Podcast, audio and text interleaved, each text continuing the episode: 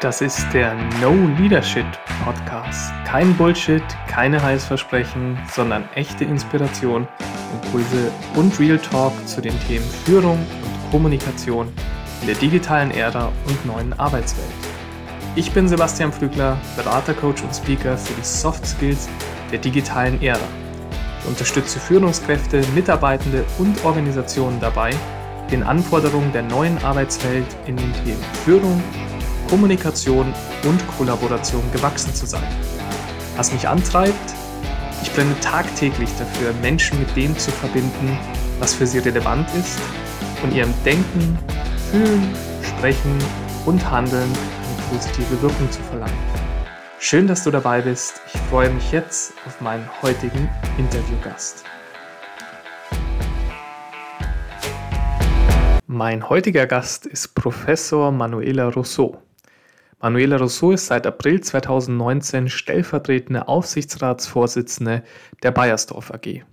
Seit Juni 1999 Mitglied im Aufsichtsrat der Bayersdorf AG und seit April 2009 im Aufsichtsrat der Max Invest AG.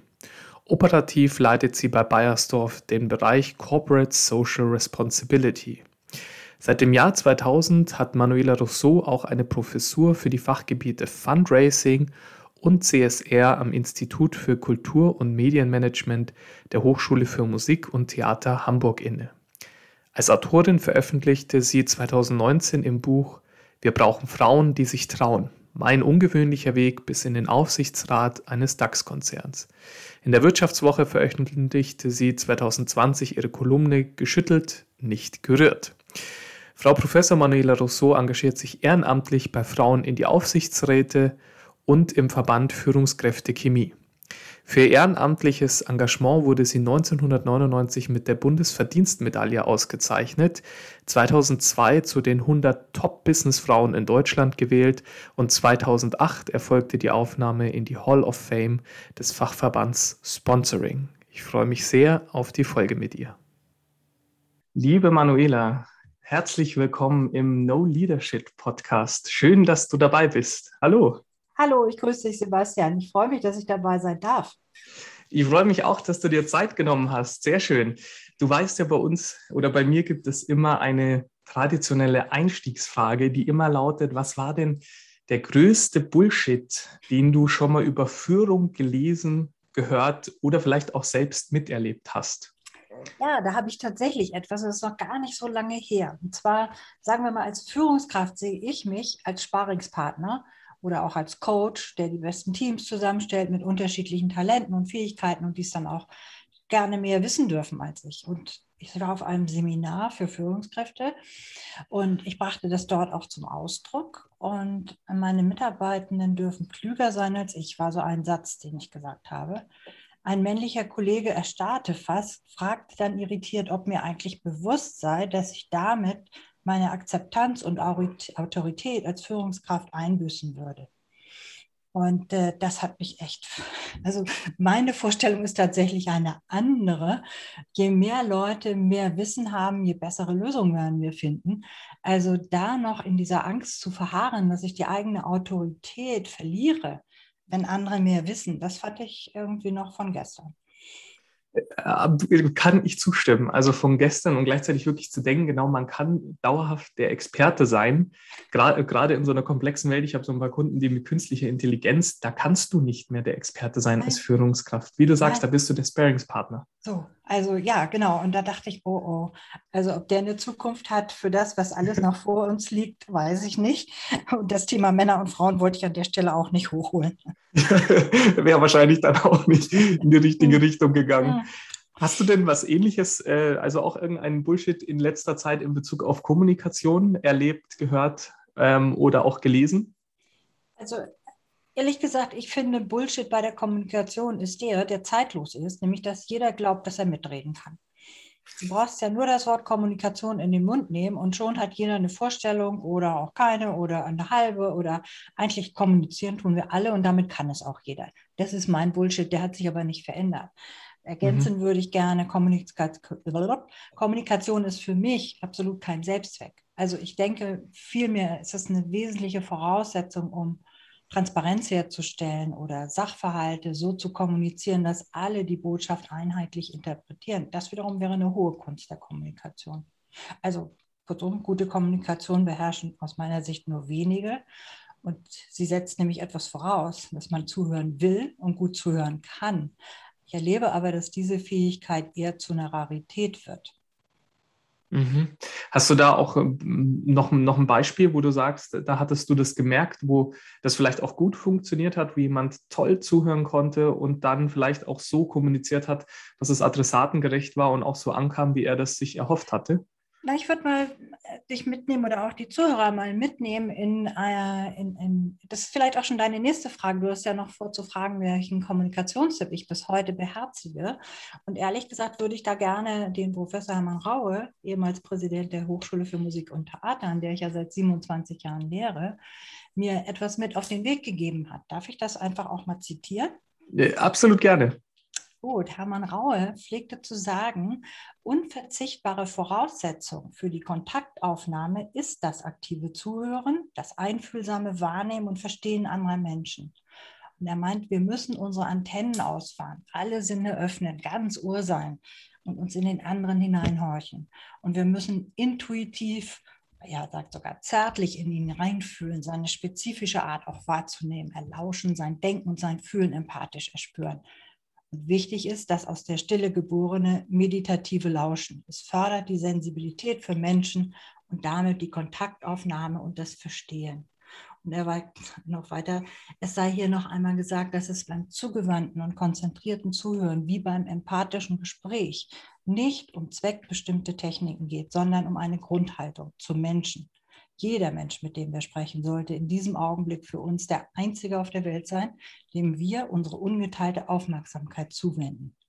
Denn Unkonzentriertheit und Zerfahrenheit sind der Tod jedes Gespräches und damit jeder Beziehung. Zitat Ende. Und das, das machen wir beide gerade miteinander. Ich bin ganz bei dir, ganz bei deinen Fragen und hoffe, dass der Zuhörer spürt, dass wir wirklich miteinander im Gespräch sind. Das vielleicht mhm. nochmal zu dem, was ich versuche zu beherzigen. Immer, wenn ich mit jemandem direkt spreche. Mhm. Und äh, das kann ich auch bestätigen. Also immer, auch immer, wenn wir privat sprechen, habe ich da immer absolut das Gefühl, ja, dass du total präsent da bist. Ich fand auch dieses Zitat schön, dieses intuitive Reinspüren und eben nicht diese mhm. zweckbestimmten Techniken. Bin ich auch überhaupt kein Freund davon, dass es, es muss jetzt genau in diesem Vierschritt sein, nein, sondern was ist gerade stimmig für die Situation, für mich, für den Gegenüber. Und wenn man da präsent ist, bin ich auch der Meinung, findet man ganz, ganz häufig auch die richtigen Worte, die dann nicht irgendeinem bestimmten Muster dienen. Mhm. Äh, ja, es geht nicht um die Methode, sondern um den Gegenüber. So ist es. Ganz genau. Schön. Gibt es denn, würdest du sagen, wenn wir noch beim Thema Kommunikation bleiben, du bist ja ähm, Aufsichtsratsvorsitzende bei Bayersdorf, würdest du sagen, es gibt so etwas, was ähm, die Kommunikation als Aufsichtsrätin, Aufsichtsrat und Aufsichtsratsvorsitzende irgendwie besonders macht, worauf man auf dieser Ebene besonders achten darf? Da ich jetzt absolut gut zugehört habe, muss ich ganz kurz korrigieren. Ich bin stellvertretende Vorsitzende, Aufsichtsratsvorsitzende bei Bayersdorf. Der Aufsichtsratsvorsitzende ist Reinhard Pöllert. Nur, dass das nicht falsch verstanden wird. Stimmt, stellvertretend, ja.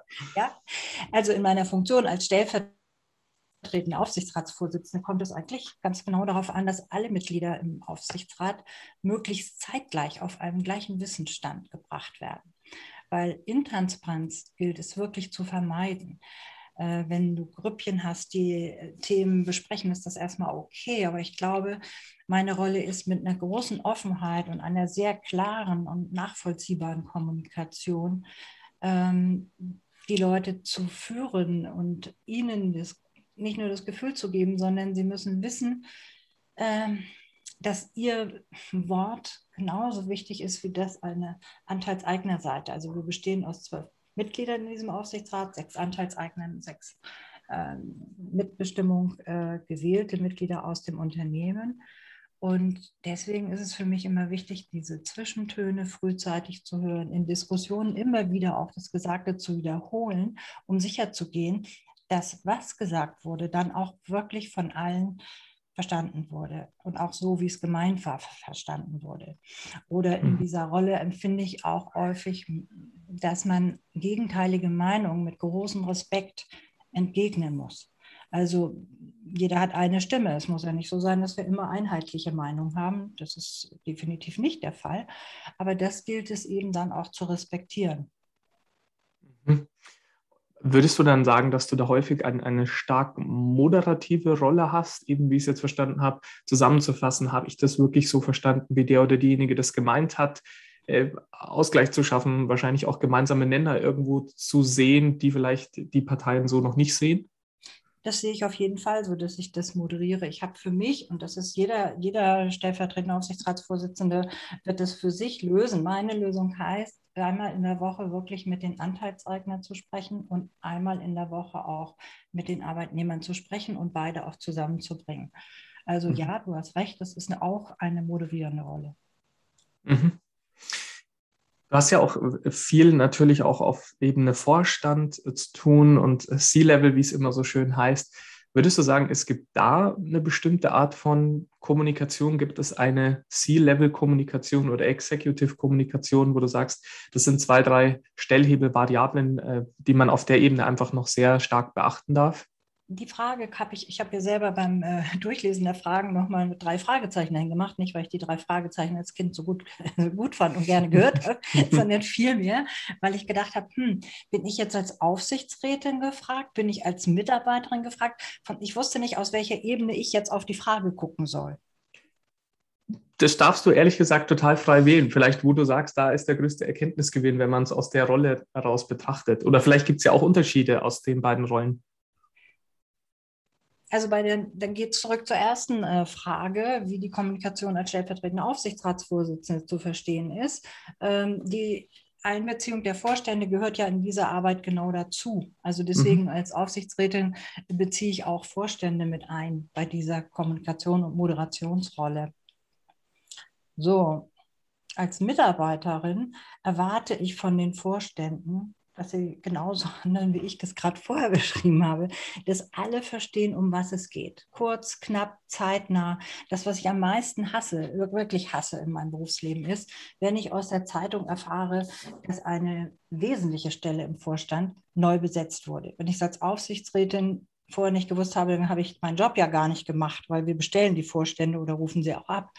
Aber Mitarbeiter weiß ich, dass es sehr ärgerlich ist, wenn man nicht äh, direkte Informationen bekommt im Unternehmen, sondern Veränderungen aus der Zeitung nimmt. Das finde ich ärgerlich. Insofern ist das für mich mhm. die Aufgabe von Vorständen, diese Kommunikation so zu führen, dass immer zuerst das Unternehmen weiß, um was es geht. Wenn es nicht gerade aktienrelevant äh, ist, weil dann muss man eine Ad-Hoc-Meldung rausgeben. Dann hat es nochmal eine Ausnahmesituation. Aber ich finde die direkte, zeitnahe Kommunikation von größeren Veränderungen gibt den Leuten auch das Gefühl, dass sie ernst genommen werden. Mhm, absolut. Ich glaube, auch da ja, gibt es wahrscheinlich fast nichts Schlimmeres, als als Mitarbeitende Dinge zu erfahren aus der Zeitung, die man, äh, mhm. ja, wo man sich fragt, wieso haben wir es eigentlich nicht davor mhm. mitbekommen? Genau. Kommen wir mal vom äh, Thema Kommunikation zu deinem Herzensthema Starkfrauen in Führung. Du hast ja auch ein tolles Buch geschrieben. Wir brauchen Frauen, die sich trauen, äh, was übrigens auch für Männer sehr, sehr lesenswert ist. Ähm, jetzt hast du ja auch in deiner Kolumne geschrieben, Frauen denken in Defiziten, dass es heute immer noch ähm, mhm. ja, vertreten ist, dass Frauen häufig an sich selbst stark zweifeln oder sich manchmal auch kleiner machen, als sie wirklich sind. Was würdest du denn speziell Frauen raten, wenn die eben sagen, ja, ich habe auch die Kompetenz, eigentlich eine Führungsposition einzunehmen, sich aber selbst dann eben für inkompetent halten, sie vielleicht auch selbst ablehnen oder auch kleiner machen. Was, können die tun? Also ob sie sich für inkompetent halten, weiß ich gar nicht. Also ich glaube eher, dass sie sich im Kopf vorstellen können, sie machen das.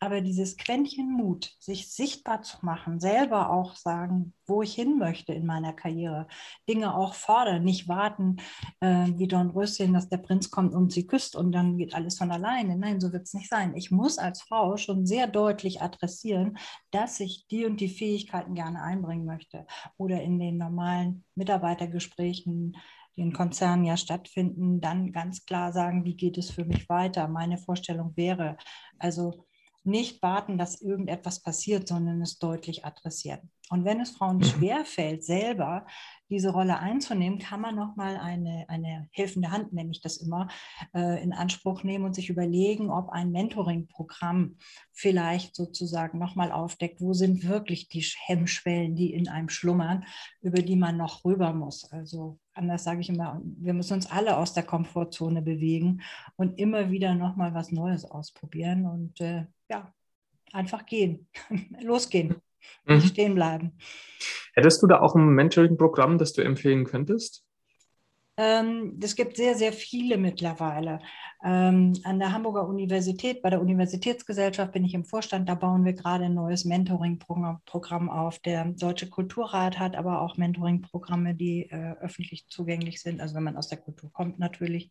Also mhm. ich glaube, da reicht es, wenn man mal ein bisschen googelt und mhm. noch mal ein bisschen genauer sucht. Aber manchmal findet man Dinge auch, die noch viel näher sind, nämlich im eigenen Unternehmen. Also bei Bayersdorf gibt es auch Mentoring-Programme. Ähm, und insofern kann man auch da gucken, wer ist meine Vertrauensperson, mit wem kann ich darüber vielleicht mal sprechen und der mir nochmal ein anderes Bild gibt von, von meiner eigenen Meinung vielleicht. Mhm. Genau, und wenn es das vielleicht noch nicht gibt im eigenen Unternehmen, kann man es ja auch mit Gleichgesinnten starten. Also ich habe auf der Her Career, wo ich dich ja auch äh, sprechen gesehen habe, ja. eben auch gesehen, was da für eine wahnsinnig schöne Energie auch drin steckt, eben wenn sich Menschen da gegenseitig unterstützen in diesem Thema. Also ich habe, bevor ich mein Buch geschrieben habe, nicht geahnt, was dieses Buch lostreten würde. Es gibt so, ich glaube, bei dieser äh, Her Career war sogar eine da, die ihre Geschichte erzählt hat.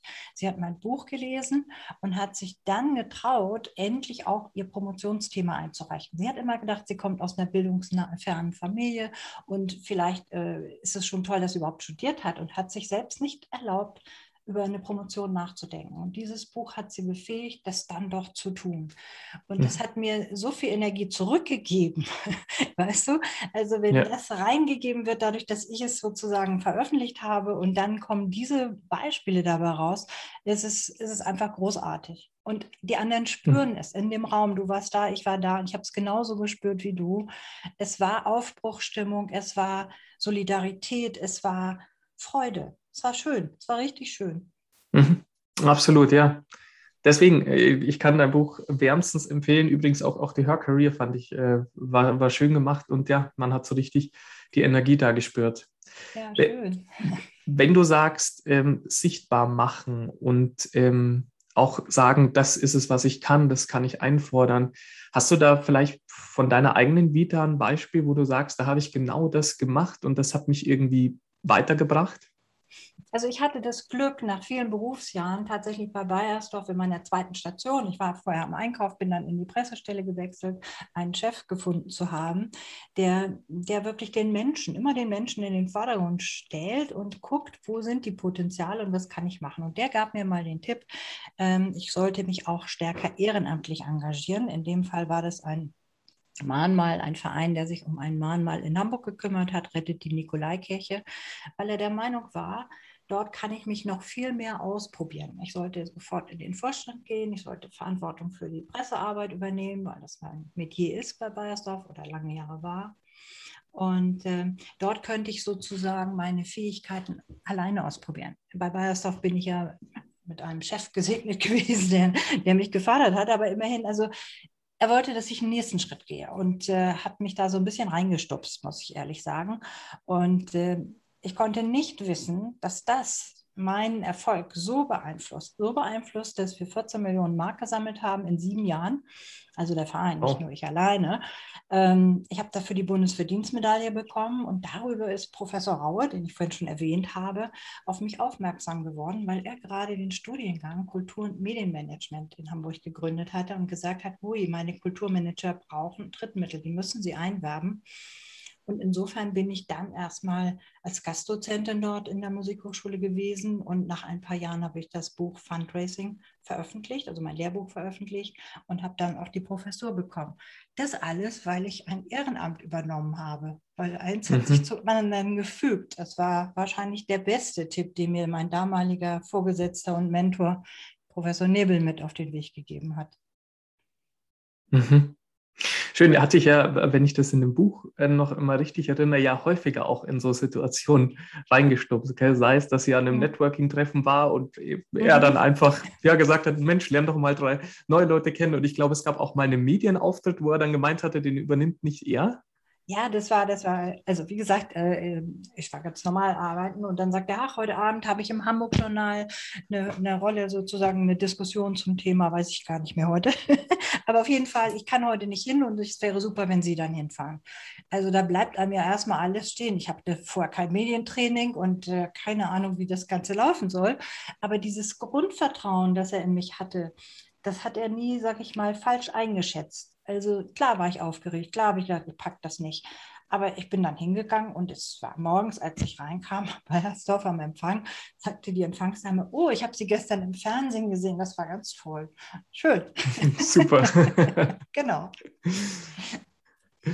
Sehr gut. Ich, ja, ich glaube auch, dass es genau solche Leute braucht, die einfach eine Möglichkeit geben, die da schon was äh, häufig wahrscheinlich in dir sehen, was du vielleicht selbst noch gar nicht so siehst ja. und, und dich dann ausprobieren kannst. Das hatte ich damals auch als Co-Trainer, wo ich das äh, in den Anfängen ausprobieren durfte. Das ist unglaublich viel wert, wenn man solche Menschen hat. Und wir haben das ja am Anfang gesagt, dass ich meine Rolle genau so verstehe. Ich glaube, ich habe das verinnerlicht, wie ich sozusagen zu meinem Erfolg gestupst wurde. Ich fühle mich heute wirklich als Führungskraft, als Coach, als Sparingspartner, als mhm. Für den mhm. nächsten Schritt. Das macht mir unheimlich Freude und das findet sich in dem Buch wieder und das findet sich in solchen Gesprächen wie mit dir heute auch wieder. Ja, absolut. Manila, würdest du denn sagen, gibt es irgendetwas, was äh, Frauen in der Führung besser beherrschen als Männer? Hm. Ja, also im Buch beschreibe ich natürlich die drei Ks, ja. Statt Kirche, Küche, Kinder bringen Frauen heute drei neue Ks mit. Sie sind nämlich sehr stark in dem Thema Kommunikation, Kooperation, aber auch in Konsens Fähigkeit in Gemeinschaft herstellen. Sie sind meistens erst zufrieden, wenn, wenn es bei allen sozusagen funktioniert und nicht, ähm, sie senden nicht nur, sondern sie hören eben auch empathisch zu und finden dann Lösungen. Also für mich sind das wirklich Fähigkeiten, die heute Schlüsselfaktoren darstellen. Und sagen wir es mal so, äh, durch diese radikale Transformation und die Komplexität und Vielschichtigkeit die wir heute, also jetzt gegenwärtig haben, aber in der Zukunft auch haben, sind wirklich so große Herausforderungen. Und ehrlich gesagt, man versucht ja am meisten, das technisch oder ökonomisch zu lösen. Ich glaube, in Zukunft werden wir sie kulturell und sozial viel stärker versuchen zu lösen. Und diese, ja, wie kann man sagen, diese Verschiebung erfordert dann von den Führungskräften, ihre Kompetenzen zu erweitern. Und dieses kommt dann aber auch den Frauen entgegen. So kann ich das, glaube ich, mal zusammenbringen, wenn du sagst, dass Frauen in Führung besser beherrschen als Männer. Männer können es auch. Sie haben vielleicht noch nicht gelernt oder es ist noch nicht erforderlich gewesen, diese neuen anderen Kompetenzen mit in die Führung zu integrieren. Mhm. Wenn du sagst, dass wir die vor allem jetzt diese Herausforderungen eher kulturell und sozial lösen werden, könntest du das nochmal aufdröseln? Das finde ich einen ganz interessanten Punkt.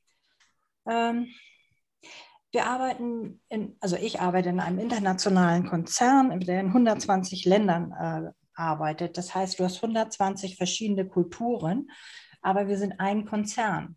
Wenn wir denn jetzt diese ganzen äh, neuen Kulturen, oder neuen sind es ja gar nicht, wir sind ja gewachsen, äh, aber wir arbeiten auch im Headquarter in Hamburg mit immer mehr Menschen, die nicht deutscher Herkunft sind, sondern sie kommen aus unseren Tochtergesellschaften. Wir stellen mehr internationale Menschen ein. Äh, das erfordert natürlich von den Führungskräften ganz anderes Verhalten, also ein viel stärkeres soziales Verhalten. Man muss großes Verständnis aufbringen für die verschiedenen Nationalitäten, aber auch für die verschiedenen Hintergründe, die sie mitbringen. Das meine ich so mit kulturell und sozial. Mhm. Weil wir uns verändern, weil sich die Mannschaft verändert, werden wir sie auch anders führen müssen. Mit Hierarchie ist da wirklich nichts mehr zu machen wenig mhm. zu machen. Auch die junge Generation, die Studierenden bei uns, da spüre ich, dass sie sagen, ich will gar keine Führungskraft werden. Warum wollen sie keine Führungskraft werden? Weil sie noch glauben, dass sie in Hierarchien denken müssen. Wenn Sie in mhm. Projekten, in sinnstiftenden Maßnahmen denken dürften, dann wäre es vielleicht doch spannend auch zu führen, aber anders. Mhm. Absolut. Ich nenne, ich nenne das im Buch, das jetzt kommt, auch äh, Short-Time-Leadership. Ich glaube auch, mhm. dass es dahin geht, dass du nicht hierarchisch für immer diese Rolle inne hast, mhm. sondern wie du sagst, eigentlich geht es um Verantwortungsübernahme, vielleicht für das Projekt, weil ich sage, da will ich die Verantwortung übernehmen und da fühle ich mich auch kompetent, die Leute auch unterstützen und leiten zu können. Und, und dann mache ich das vielleicht fürs nächste auch wieder nicht und bin da Mitarbeitender. Ganz genau. Also man darf auch mal aus einer äh, heute hierarchischen Position wieder zwei Schritte zurückgehen, eine kleinere mhm. Rolle übernehmen und ja. dann irgendwann wieder eine größere. Also das muss sich, wird sich vermischen. Also, mhm. ja. Glaube ich auch, genau. Einfach ein lebendiger Organismus, genau. Mhm. Der auch mal bin ich vorne und dann darf ich mhm. auch mal zurücktreten. Ja, genau. Gibt es denn was neben den schönen drei Ks, die du aufgemacht hast, etwas, was du ähm, Männern empfehlen würdest, wenn sie eine Führungsposition begleiten wollen? Ein bisschen haben wir es eben schon anklingen lassen oder habe ich es schon mit zum Ausdruck gebracht. Ich denke, Männer haben diese Fähigkeit. Sie sind nicht gefragt worden, sie waren nicht ausgeprägt, sie sind nicht durch Erziehung von Kindern, das ist ja überwiegend in den letzten Jahrhunderten Aufgabe der Frauen gewesen. Ähm, darum ist es bei Frauen stärker ausgeprägt. Aber Männer werden diese Fähigkeiten zunehmend lernen und sie werden sie auch in ihren Führungsstil integrieren müssen. Letztendlich, mhm. ich bin echt überzeugt, gemischte Führungsteams werden erfolgreiche Lösungen finden. Also Frauen und Männer zusammen in Teams müsste ein Muss sein. Ich freue mich, in einem Konzern zu sein, bei dem der CEO festgelegt hat, dass wir bis 2025, ist ja gar nicht mehr so lange hin, jede zweite Führungsposition mit einer Frau besetzen werden weltweit. Das finde ich großartig. Genau das ist die richtige Haltung zu diesem Thema. Ja, absolut.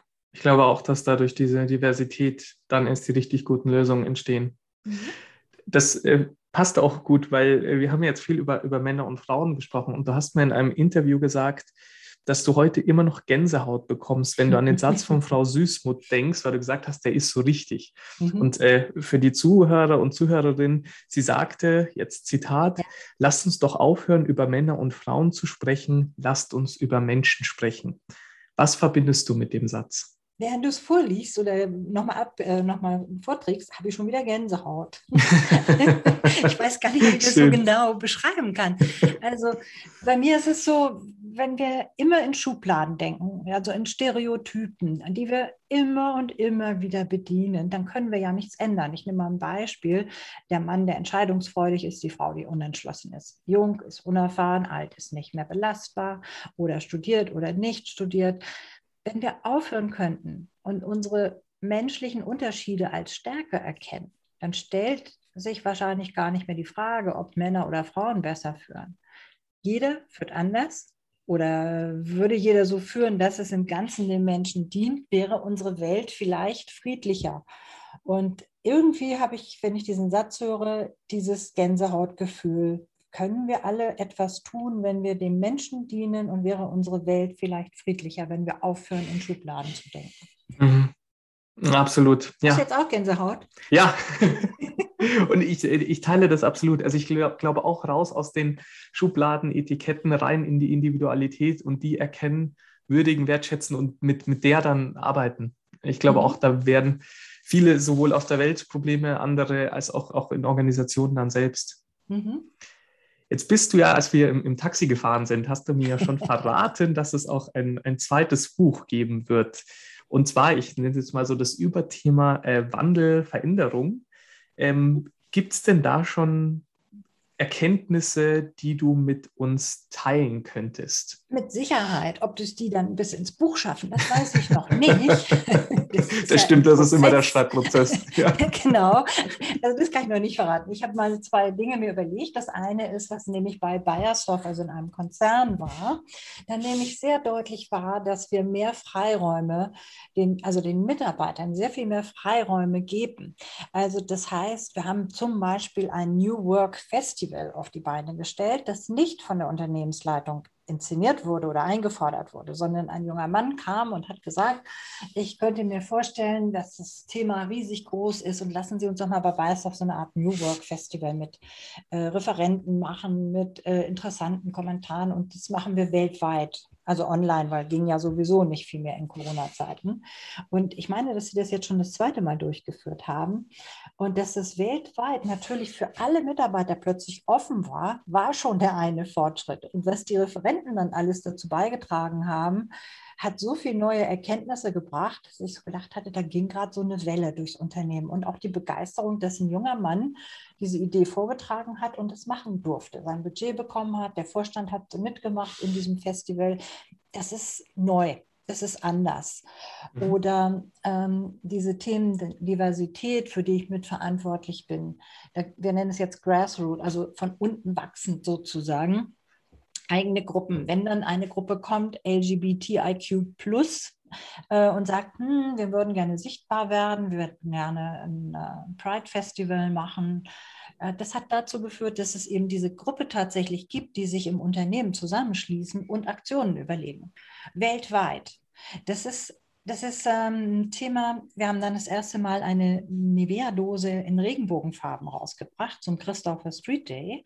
Also es zieht sich dann bis in die Produkte ja, aus dieser Initiative. Und mhm. ähm, ja, und wir haben dafür sehr viele positive Kommentare von Verbrauchern bekommen und natürlich genauso viel negative, weil man kann im Leben nicht allen alles recht machen, das ist so. Und ich habe letztens auf einer Veranstaltung von unserem Arbeitsdirektor gehört, dass er sogar von einer Fachkraft aus, ähm, aus dem afrikanischen Raum äh, eine Kündigung bekommen hat, weil er das völlig inakzeptabel findet für seine Kultur. Da sind wir wieder dabei, was wir als Führungskräfte für eine große Aufgabe haben, diese Unterschiede die nun mal unsere Gesellschaft ausmachen, die die Menschen ausmachen, den Menschen ausmachen, zu steuern und Gemeinsamkeit, Toleranz zu schärfen. Mhm. Das so zum, du hast ja, die Frage war ja so, bis die Veränderung bei mir persönlich, aber auch bei der Arbeit. Also das ist mir so bei der Arbeit aufgefallen in den letzten anderthalb Jahren. Ja, was habe ich persönlich gehabt? Persönlich habe ich also wirklich Manschetten gehabt, dass ich jetzt meine Vorlesung digital halten muss. Ich hm. als Mensch der Technik, ja, hm, naja, meine Freunde sind sie nicht, aber ich gebe zu, ich bin aus meiner Komfortzone raus. Ich habe mir auch wieder Unterstützung gesucht äh, und die Vorlesung natürlich in Corona-Zeiten komplett digital durchgeführt. Ganz ehrlich, ich habe dabei so viel gelernt. Es ist irgendwie auch, mhm. auch großartig. Ja, und Homeoffice war vorher kaum vorstellbar. Heute ist flexibles Arbeiten für mich nicht mehr wegzudenken. Und auch bei Bayersdorf gibt es bereits eine Betriebsvereinbarung, sodass alle Mitarbeiter auch in Zukunft äh, die Möglichkeit haben, flexibel zu arbeiten. Mhm. Wow, da hat sich äh, einiges getan und ja, äh, mhm. bist jetzt auch gerade in Südtirol, insofern auch da das mobile Arbeiten gut umgesetzt. Mhm. Ja, insofern geht doch gut mit uns. Ja, du in München und ich in Südtirol. genau. Ja die Welt war ja logischerweise auch schon, schon vor Corona im Wandel. Gibt es denn da was, ähm, beziehungsweise kannst du vielleicht auch schon mal so ein, äh, uns einen kleinen Sneak Peek, eine Vorschau geben? Wo, worum wird es denn dann in deinem Buch gehen? Ähm, wir haben äh, viel zu viel Angst vor Veränderungen. Also sie kommen, sie sind da, das sind äh, normative Veränderungen. Also wir werden geboren und wir werden sterben und dazwischen werden wir irgendwelche Standards äh, erleben. Wir werden in den Kindergarten gehen, wahrscheinlich zur Schule gehen, wir werden voraussichtlich vielleicht einen Partner finden, wie auch immer. Das ist gesetzt. Dann gibt es die vielen Veränderungen, die gar nicht so willkommen sind im Leben. Ähm, das kann Krankheit sein, das kann eine, eine Trennung sein, das kann ja, also viele Dinge, die uns wehtun, die wir nicht selbst gestalten. Aber die Veränderungen, die wir selbst gestalten können, die sind unsere großen Chancen. Und über diese drei Formen von Veränderungen habe ich mir viele Gedanken gemacht und ich werde sie zu Papier bringen. Ich würde aber äh, auf deine Frage unabhängig vom Buch auch nochmal sagen, wir hören einander nicht aufmerksam genug zu, habe ich vorhin schon kurz gesagt. Und wir haben eins verlernt. Nämlich es gibt Wirkung von ganz einfachen Begriffen. Du wirst keine einzige Mail finden, die bei mir nicht in irgendeiner Form mit Danke beginnt. Oder wenn ich etwas möchte, dass ich darum bitte. Also ich denke, wir haben die Wirksamkeit von den Begriffen Danke und Bitte ein bisschen verlernt. Ich wünsche mir sozusagen eine Reaktivierung von Höflichkeit und von Respekt. Und das meine ich beim Sprechen und auch beim Schreiben. Mhm auch das versuche ich direkt oder indirekt nochmal mit einzubauen in das Buch. Mhm. Schön, schöner Punkt. Gibt es denn Ähm, könntest du das nochmal bei, bei der Bitte, weil es gibt ja zum Beispiel auch diese gute Unterscheidung, wirklich klar zu sein, ist es jetzt eine Bitte oder ist es eher eine Forderung, vielleicht dann auch Konsequenzen hat? Was, was verbindest du mit diesen? Also was ist für dich Dank und was ist für dich Bitte? Was ist für mich Dank? Dank ist, äh, was ich jeden Abend tue, bevor ich einschlafe dass ich nochmal den Tag Revue passieren lasse und ohne ein Vaterunser auch nicht äh, einschlafe. Mhm. Ähm, aber wenn wir das wieder ins Geschäftsleben übertragen, dann ähm, du fragst mich, ob ich äh, dir ein Interview für deine Podcast-Serie gebe und dann antworte ich dir mit Sicherheit, wir müssten nachgucken, aber das steht mit Sicherheit, lieben Dank für die Anfrage und so, ja. Mhm. Äh, andersrum, es gibt einen Kölner Kollegen, aber wenn ich zu dem sage, sag mal, Andreas, hast du Zeit, dann das und das zu machen? Könntest du das machen? Dann sagt er, bitte. Dann sage ich, was? Könntest du das bitte machen? Ach so, ja. Also der hat mich so oft darauf hingewiesen, dass man dieses Bitte immer und überall nochmal mit einbauen kann, weil es einfach der einen Unterschied macht, ob ich mir wünsche, dass jemand was tut und ihn darum bitte oder ob ich ihm empfehle, äh, empfehle es gut, befehle, dieses Bitte zu tun. Das ist ein mhm. Unterschied. Mhm. Ja. Also ich habe das eben beschrieben mit Höflichkeit und Respekt. Darum geht es, dass mhm. wir uns alle mit mehr Höflichkeit und Respekt begegnen. Das ist ja. auch so, weißt du, man, man kennt jemanden nicht, der kommt. Ich erzähle die Geschichte von einer Kollegin von mir, die Niederländerin ist und mit einem äh, Engländer verheiratet. Der Engländer ist das, was wir jetzt neudeutsch POC, People of Color, und es ist anders für ihn in London in eine U-Bahn zu steigen als in Hamburg, weil man sofort den Platz freilässt neben ihm. Oder wie er letztens sagte, was, wenn ich in den Supermarkt gehe, dann sehe ich schon, wie der Detektiv hinter mir herläuft. so, hm. dieses unterschwellige, ja, jemanden nicht akzeptieren, so wie er mhm. ist, sondern schon wieder in den Stereotypen zu sein und ihm irgendwas anzudichten, zu unterstellen, was einfach völlig schräg ist. Wir ja. dürfen das nicht. Das dürfen wir nicht. Wirklich nicht. Ja, das ja. sind so die Dinge, über die ich nachdenke und die sich sicherlich auch im Buch wiederfinden. So, ich habe mein ganzes mhm. Leben lang auch mich mit Diversität beschäftigt. Insofern, hm, wir brauchen da viel Veränderung, ähm, um sozusagen ohne Vorurteile miteinander umzugehen. Mhm.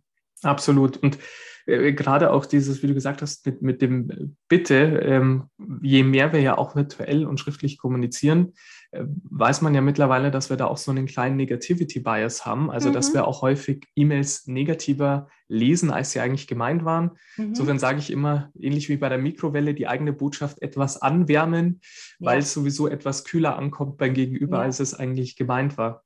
Ja, Deswegen. Sehr, sehr richtig gesehen, ja, absolut. Ja. Mhm.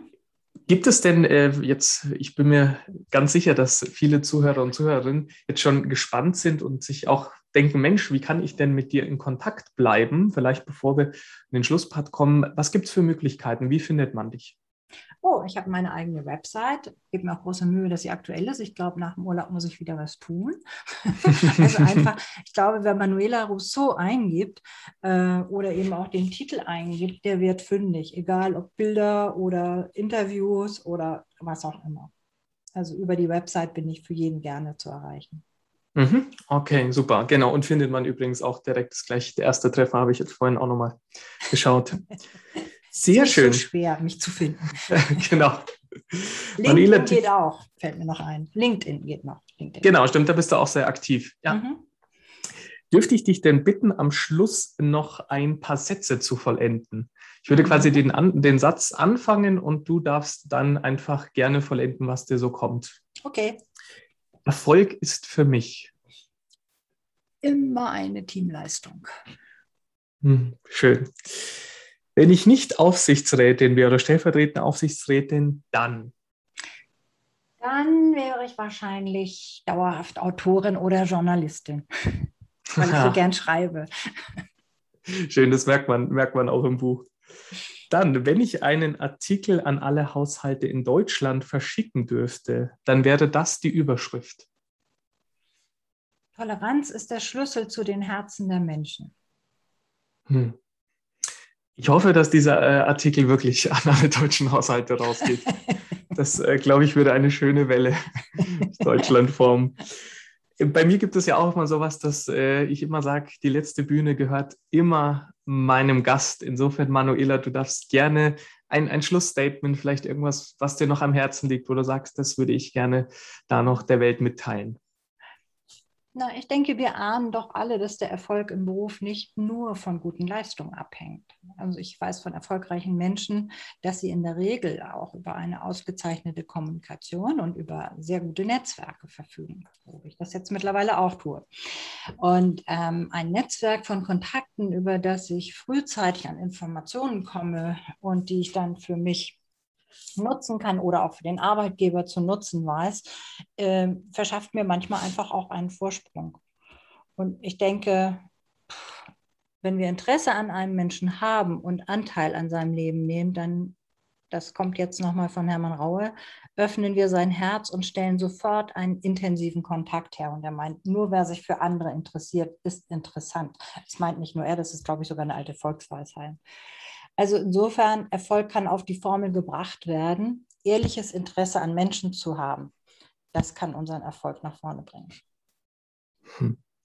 Was für ein schönes äh, Schlussstatement, liebe Manuela. Danke dir, dass du dir Zeit genommen hast. An alle Zuhörer und Zuhörerinnen, Manuela Rousseau, Autorin des Buches Wir brauchen Frauen, die sich trauen und stellvertretende Aufsichtsratsvorsitzende vom Bayersdorf. Liebe Manuela, vielen lieben Dank. Ich bin dankbar, bei, bei dir zu Gast zu sein heute. Danke, Sebastian. Danke dir.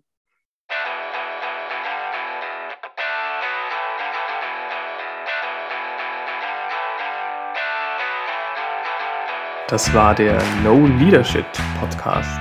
Kein Bullshit, keine Heilsversprechen, sondern echte Inspiration, Impulse und Real Talk zu den Themen Führung und Kommunikation der digitalen Ära und neuen Arbeitswelt. Wenn es dir gefallen hat, dann abonniere diesen Podcast gerne über iTunes, folge dem dazugehörigen YouTube-Channel von Sebastian Flügler oder empfehle ihn doch einfach jemanden, der ebenfalls an diesen Themen interessiert ist. Wenn du dich weiter mit den Themen Kommunikation und Führung beschäftigen magst, dann schau auch gerne in meine zwei Bücher. Das erste, Mitarbeiter führen in der digitalen Ära, wie man digitale Effizienz und Menschlichkeit in Zeiten von Homeoffice und New Work verbindet. Und das zweite, Kommunikation für die digitale Ära. Wie wir heute miteinander reden und was dabei noch immer wichtig ist. Es gibt sie überall, wo es Bücher gibt. Ich freue mich, dich auch das nächste Mal wieder hier begrüßen zu dürfen. Alles Liebe und bleib verbunden. Dein Sebastian Fiedler.